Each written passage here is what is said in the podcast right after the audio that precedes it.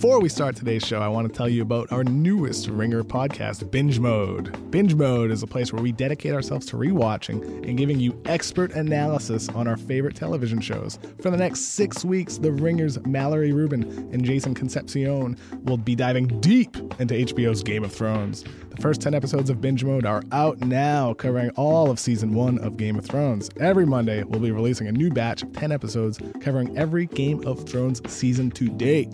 You can subscribe to Binge Mode now on Apple Podcasts, Spotify, SoundCloud, Stitcher, or wherever you get your podcasts.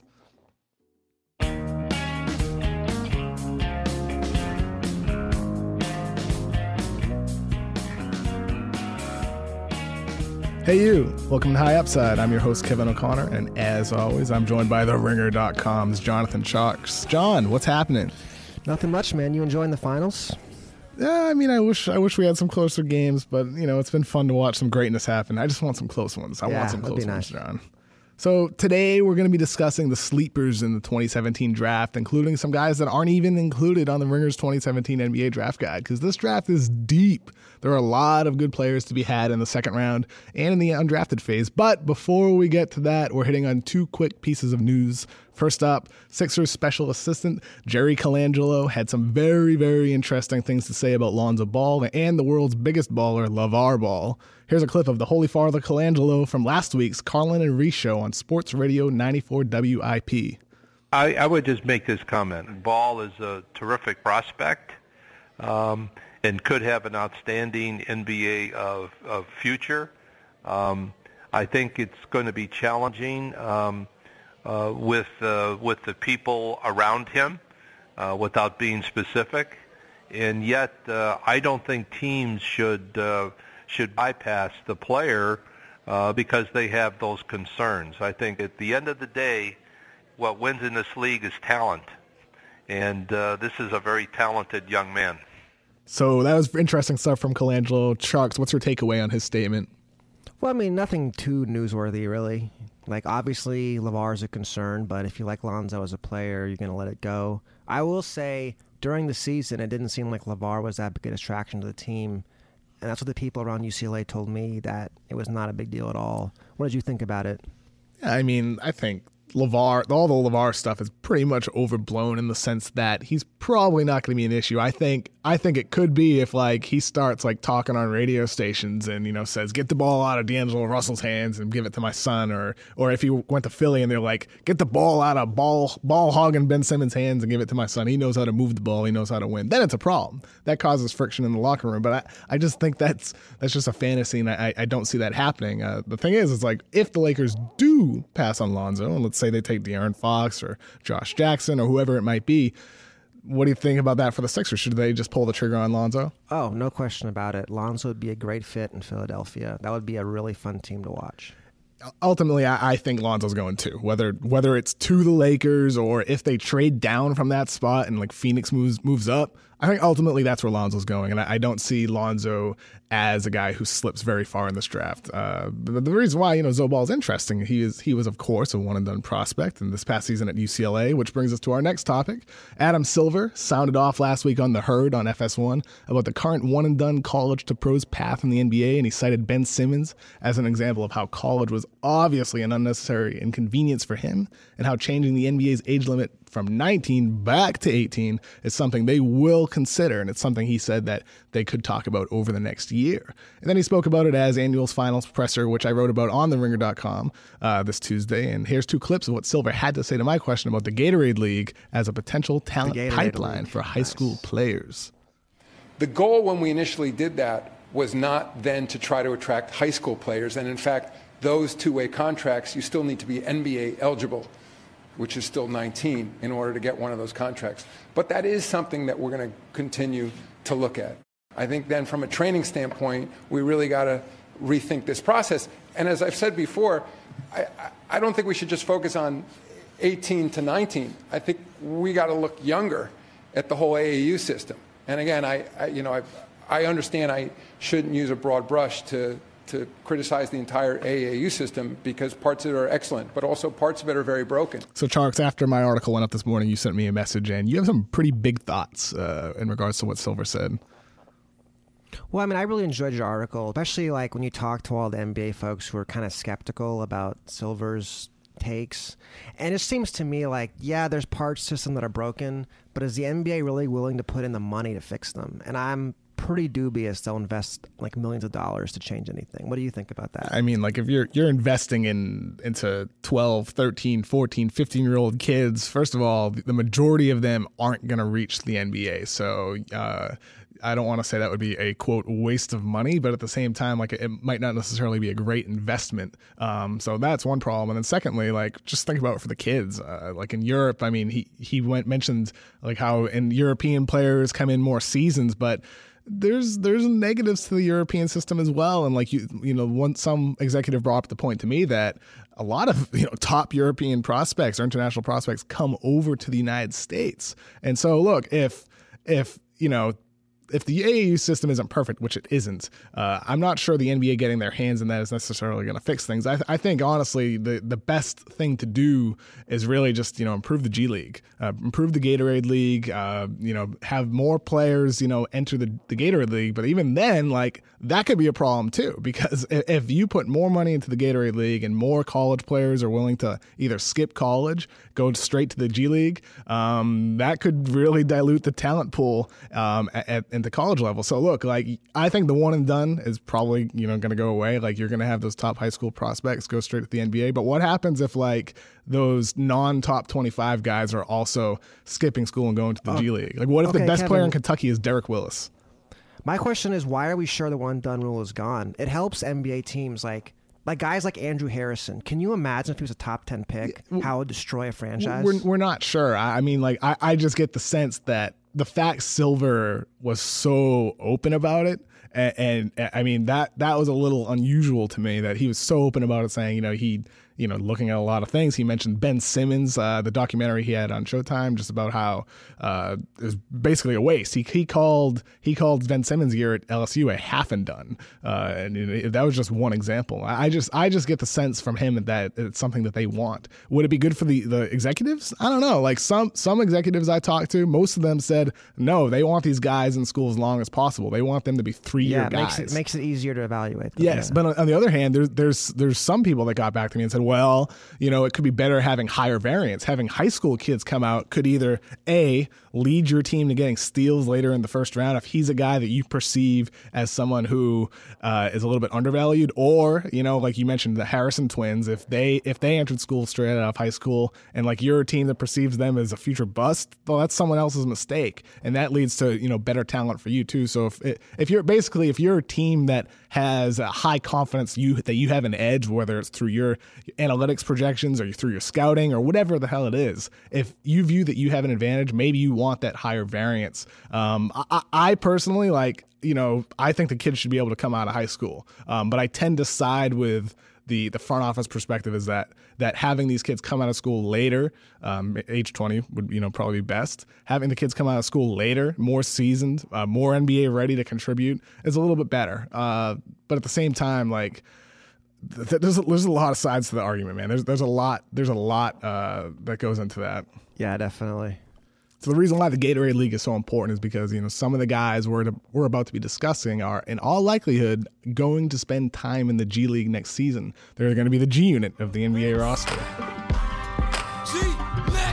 So every team is going to have two two-way contracts that allow them these players to make seventy-five thousand dollars. They're actually going to be, able to make a living wage, um, and then they, they'll have the ability to make even more money if they get called up to the NBA. They're effectively going to be the 16th and 17th roster spots on a roster. Not everybody's happy about these. Agents don't necessarily love it, but they're great for teams.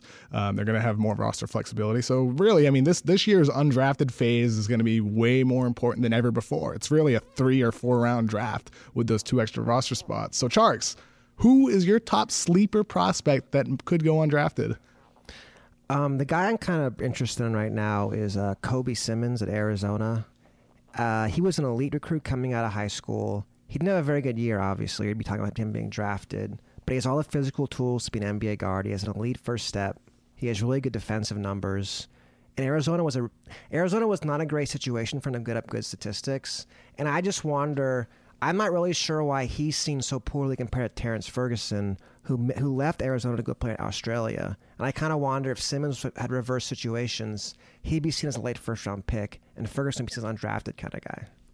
So with Kobi Simmons, uh, six foot five freshman from Arizona, averaged eight point seven points per game last season. Um, I'm, I'm not super high on him, Tjarks. I mean, I'm really not a big fan. I don't think he has great feel. Doesn't have good basketball IQ. He makes poor decisions, poor decisions on the floor. But with that said, with you know with all the positive traits that you listed, that's those are the type of guys you're looking for. Uh, you know, with those two way roster contract, uh, two way two way contracts. You put them in the G League, let them play out the whole year there, two years there, and then you know maybe they exceed expectations. Maybe suddenly they do start developing feel, or maybe it doesn't matter. Maybe their athleticism is so good uh, that they just become a great shot maker off your bench. So I I, th- I think that's that's probably the feel, uh, uh probably the the reason why you like him so much. Is that fair to say? Yeah, I mean, at that point, I think he's an interesting gamble like the, the he's got the pedigree to be a much better player than he was, and he was in a bad situation in college. So why not roll the dice? The guy I'd like to roll the dice on is Deonte Burton from Iowa State. He's 23 years old, six foot four with a near seven foot wingspan. He's really thick. He like he looks like an offensive tackle or defensive end uh, in the NFL. Yeah, he'd, he'd, be an awesome tight end, really. Yeah, really good this tight end. Thing doesn't work out. Yeah, I mean, he should give it a try for sure. Because in the bas- in basketball, he doesn't really have a traditional position at all. Uh, that's that's the tough thing with scouting him. Uh, so like the, the thing with him is he does a lot of things well on the floor. Uh, uh, he can bully. He's a bully with the ball, driving to the rim. He can shoot it a bit, whether it's off the catch or off the dribble. He's active, plays hard. I really like his game, but you know, as we know, watching these finals, like you need to be able to survive defensively, and he's going to need to trim weight to Definitely. in order to defend perimeter players but he's also going to need to maintain his strength in order to defend bigger bigger players too. So uh, with him, it's like it's a matter of conditioning moving forward, uh, how his body evolves and how his body changes. I, I, I hope. I hope wherever he lands, I, I hope it's a team that understands that Deonte Burton is a guy kind of without a position. Just you know, put him wherever you want, and I think I think he can really pl- uh, plug into different roles, and that's what I love about him so much. If he's able to develop on the defensive end. Yeah, I mean, I, I kind of like the combination. So he averaged 1.8 assists, 1.7 steals, 1.4 blocks. Like he just makes things happen out there. He's a very interesting player for sure. And Iowa State's had a couple guys like that too. They, they had Abdul Nader last year, uh, who, who had a good year uh, for their Celtics D League team, uh, the Maine Red Claws. He was someone who who I didn't really watch much at all last season, but then he popped up out of nowhere and he trans- transformed himself as a player. And honestly, like doesn't even really resemble the player he was in college that much. So what what happened with Nader is irrelevant to what happens with Burton. But at the same time, the point is that Iowa State has had a handful of, of quality, you know, fringe pros uh, coming out of their program the last couple years. Well, I mean, you look at the mayor Hoiberg. He was an NBA front office exec before he yes. went to college. He's got a he has the eye for talent. I think. Absolutely. Whether or not he coached well in the NBA, he seems to know how to pick players at the very least. Absolutely. Uh, who's another guy on your list, Tjarks?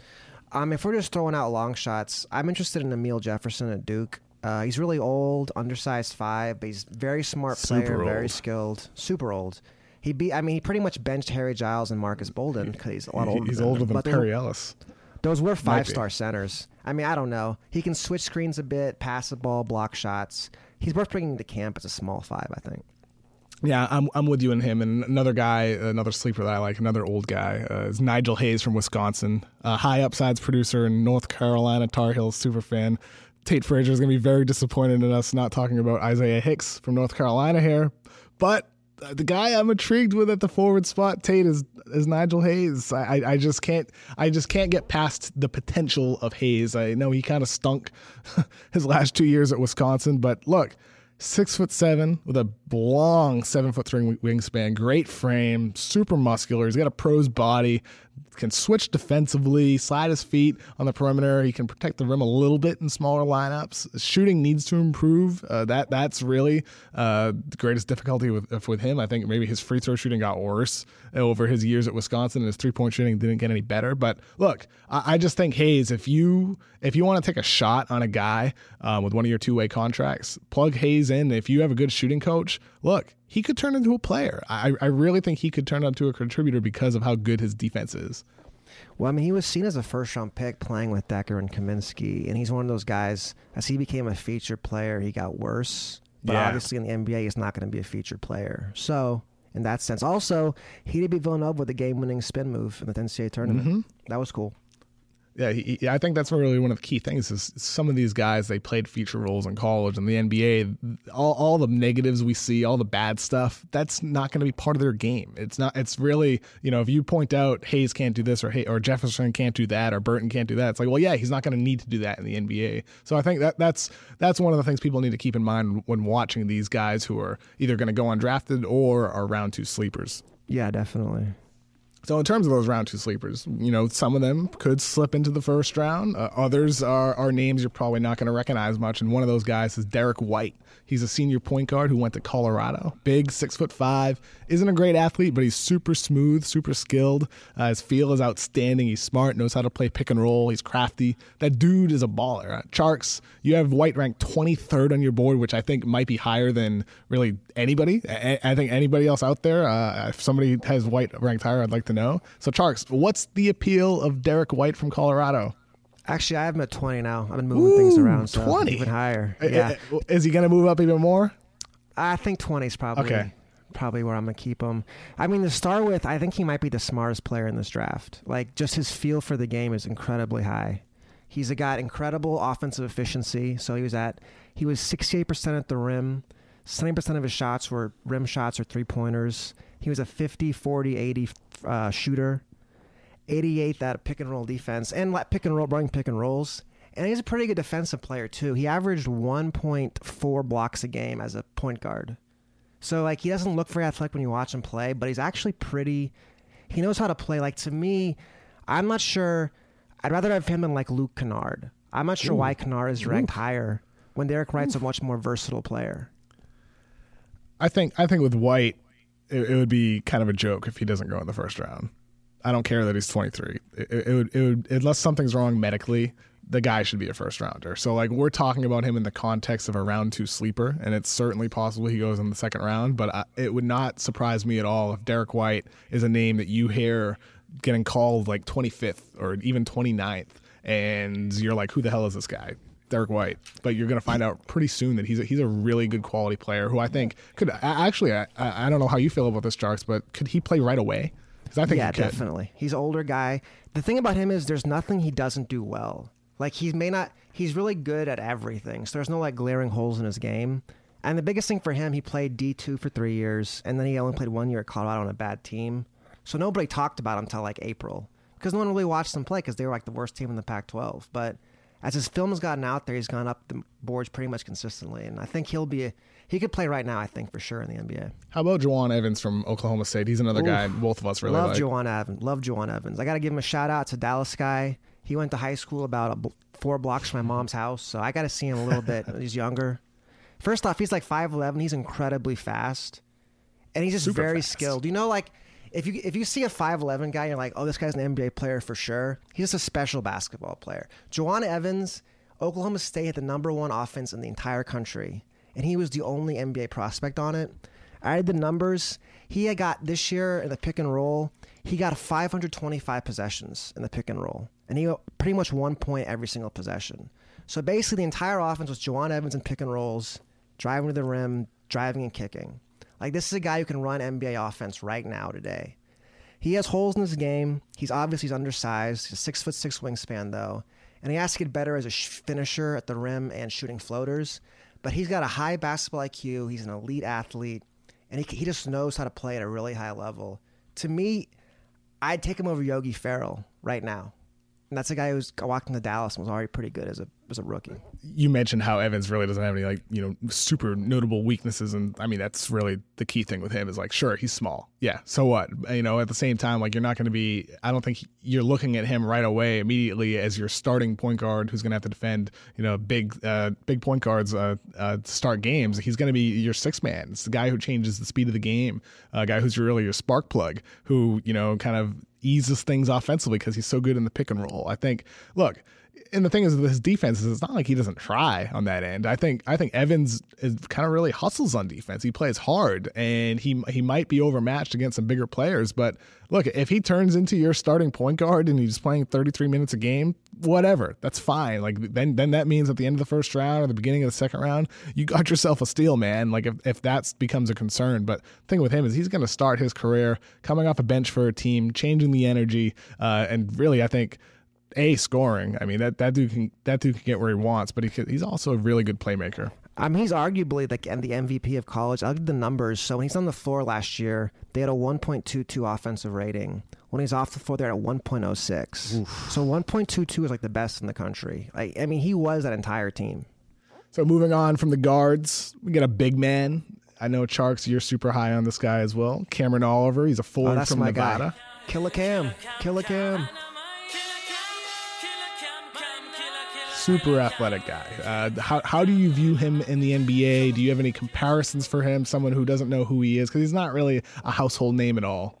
We, we got Kenneth Faried and JJ Hickson on the draft guide. Oh, as com- comps for he's a way better shooter than those guys. Like, let's go back. I mean, he's just a way better shooter than those guys. He can stroke. He shot five threes a game last year, Fine. How, how about Faried with a three pointer? and he blocked two blocks a game. I mean, I think he's got like top twenty potential in this draft. I absolutely love the guy. To me, like Millsapish, which is really high. I know. I mean, I love Cameron Powell.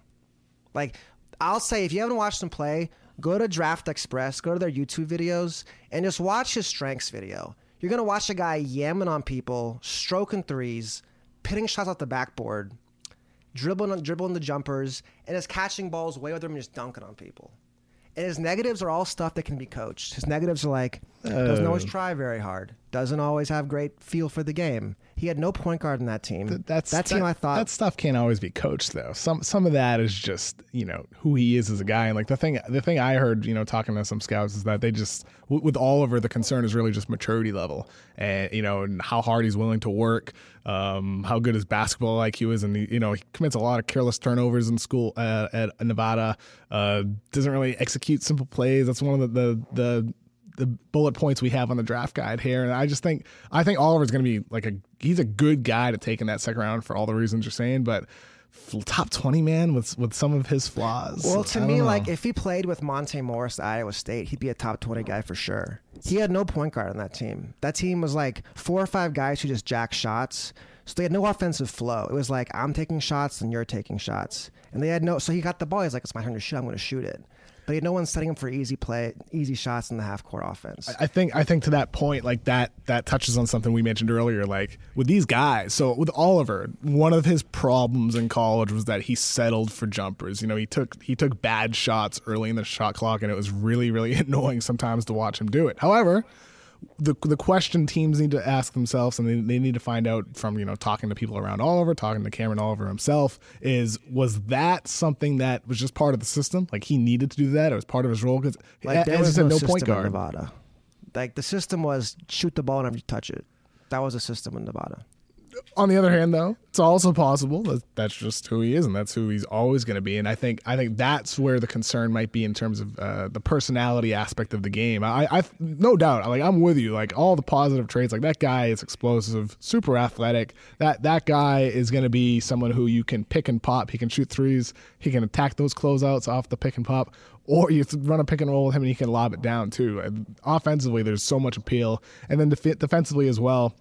If his Two point five fundamentals blocks a game. yeah, if, if his fundament, fundamentals improve and he plays with more consistent effort, I absolutely think he could become a versatile defender. And I think I, I, I view him more like I'd feel comfortable at the beginning of the second round, uh, top I'm saying There's- here's my prediction. Like he'll go to Golden State, and people will be like, "What just happened?" They're gonna they're gonna like turn a game on next year. Like, how is this guy the 30th pick? He's stroking threes and catching lobs at Golden State. He- this he's- is unfair. He's uh I think okay, so with Oliver, he he could be perfect for like in the right situation because I felt the same way with Damian Jones last year that he also happened to land on Golden State. They took him with the 30th pick. Some of the concerns, you know, we mentioned with Oliver also kind of applied to Damian Jones and they're different types of guys personality wise, but Jones is another versatile guy. So I could I could easily see if uh, Golden State managed to somehow get their hands on Cameron Oliver. I, I think he would be a nice fit for them in terms of uh, plug him in right away, and he might surprise a lot of people. I'm telling you, record this pod, write this pod down. Like next year, We're doing it. Like, Writing it down Cameron right now. Oliver. Cameron Oliver. That's the guy. Okay. All right, let's go on to the next one. Before I lose all my credibility here. He's the man. Cameron Oliver, people, get on board. So here's a name people do know: uh, Jordan Bell from Oregon. People know him because he got out rebounded twice in a row in the national championship. That was so tough, man. I mean, he had a great tournament. And that's what I even remember now is that. He did. Uh, Jordan Bell. I mean, if you watch the tourney at all this March, that dude can block shots, and I mean, he, chances are he's going in the second round. Like he he seriously took like two million dollars from Mo Wagner's pockets. I'm not even joking. Remember that that that Louisville game? Wagner just dominated. And everyone's like, "Oh, it's because the first round pick for sure." And then Jordan Bell's like, "Give me that." He went like two for ten on Jordan Bell. Jordan Bell was outstanding, man. I, I think for anybody who didn't know him entering the tournament, they found out quickly that that he had the eight blocks, I believe, versus Kansas uh, obviously, Oregon lost in the national championship in four blocks that game. And look, like it's not just blocks too. Like that guy constantly is altering shots at the rim. Oh yeah, uh, and I mean we we see it in the finals. We see it in this entire playoffs. Uh, I mean everybody talks about it, but defensive versatility is so incredibly important, especially for a big man in today's NBA. And Jordan Bell, that that's that's what he brings. I think you know in that second round, if I'm looking he for that versatile defender, Pac-12 Defensive Player of the Year, right? Is that right? Yep. He can slide yeah. his feet defensively. He can defend guards, defend wings, defend forwards. And, you know, about the only flaw for him defensively, ironically, is because he's a big man, is that he's a little thin. And, yeah. you know, he might have a harder time against some of those thicker framed uh, defensive players, but uh, thicker framed uh, big men. But other than that, dude, dude's pretty close to exactly what you want on the defensive end. Yeah, that's why he's probably a, a bench big. And like the thing about Bell, he's kind of like the opposite of my man Cam Oliver. Like he's just a super smart player. He's mm. always in the right position. He's always reading the floor. He always like he can test shots without fouling, and he's a great passer too. Like he was incredible in the tournament, and I think he's the kind of guy like he's on a good team. He'll play right away. He doesn't go to the D League or anything. He's he's ready to go. He needs to shoot. He can't shoot though. That's his only thing. Where do you have him right now? You had him 16th in the last guide update. Uh, I had him behind. So I have all those guys. I have Cam, Evans, White, and Bell all in the like from like 16 to 20. Those are my guys. Bell's nice. I mean, I'm, I'm not quite as high on him. Uh, I just I just still like extremely worried about his rebounding. It's not just those last two possessions in the national championship. He's not. He's not a good rebounder. the turn. He got like didn't he break yeah. some record for like most consecutive games, like 12 rebounds or something? Rebounding. Uh, look, like I think you know, he looks historically, rebounding is often you know one of the most translatable stats. So at the same time, like the quality of a rebound matters, and there, there's a big difference between grabbing a contested rebound in traffic um, on the defensive end compared to grabbing a defensive rebound when nobody else is around you. And uh, with Jordan Bell, I, I, you know watching a lot of film over the course of the season, I, I do think there's some concern about you know rebounding in traffic, boxing out. We saw that manifest. Okay, he doesn't him. box out for sure. That was really bad. Like yeah. that probably cost some money doing that. Maybe. Okay. I mean, I, I, I still think there's going to be a team Kevin. that's going to really like him. Twelve plus rebounds in four straight tournament games. Here's the list: Larry Johnson, Shaquille O'Neal, Antonio McDyess, Tim Duncan, my man Mark Mad Dog Madsen, Emeka Okafor, Blake Griffin, Jordan Bell. That's the entire list. There's Emeka Okafor? Yep. I'm looking at 12, he's, yeah, 12 plus rebounds in, in four straight tournament games. Emeka's retired, isn't he? Yeah, I, I read something the other day. He's trying to get back in the NBA. Emeka Okafor. Ah, I yeah. believe. I took Emeka Okafor and Caron Butler. They're not bad. That's it for this week's High Upside. Thank you, John. Yeah, thanks for having me on. And thank you so much for listening to High Upside. If you like it, please give the Ringer NBA show a rating wherever you listen to podcasts. Check out the Ringer's 2017 NBA Draft Guide at nbadraft.theringer.com. You can follow me on Twitter and Instagram at Kevin O'Connor NBA. You can follow John at Jonathan Tjarks. And you can follow our producer, Tate Frazier, at oh, Tate nice. Frazier.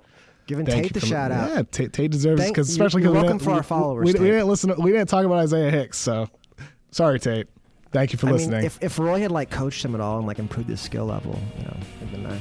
Maybe at the NBA he'll get a nice head coach. Peace out.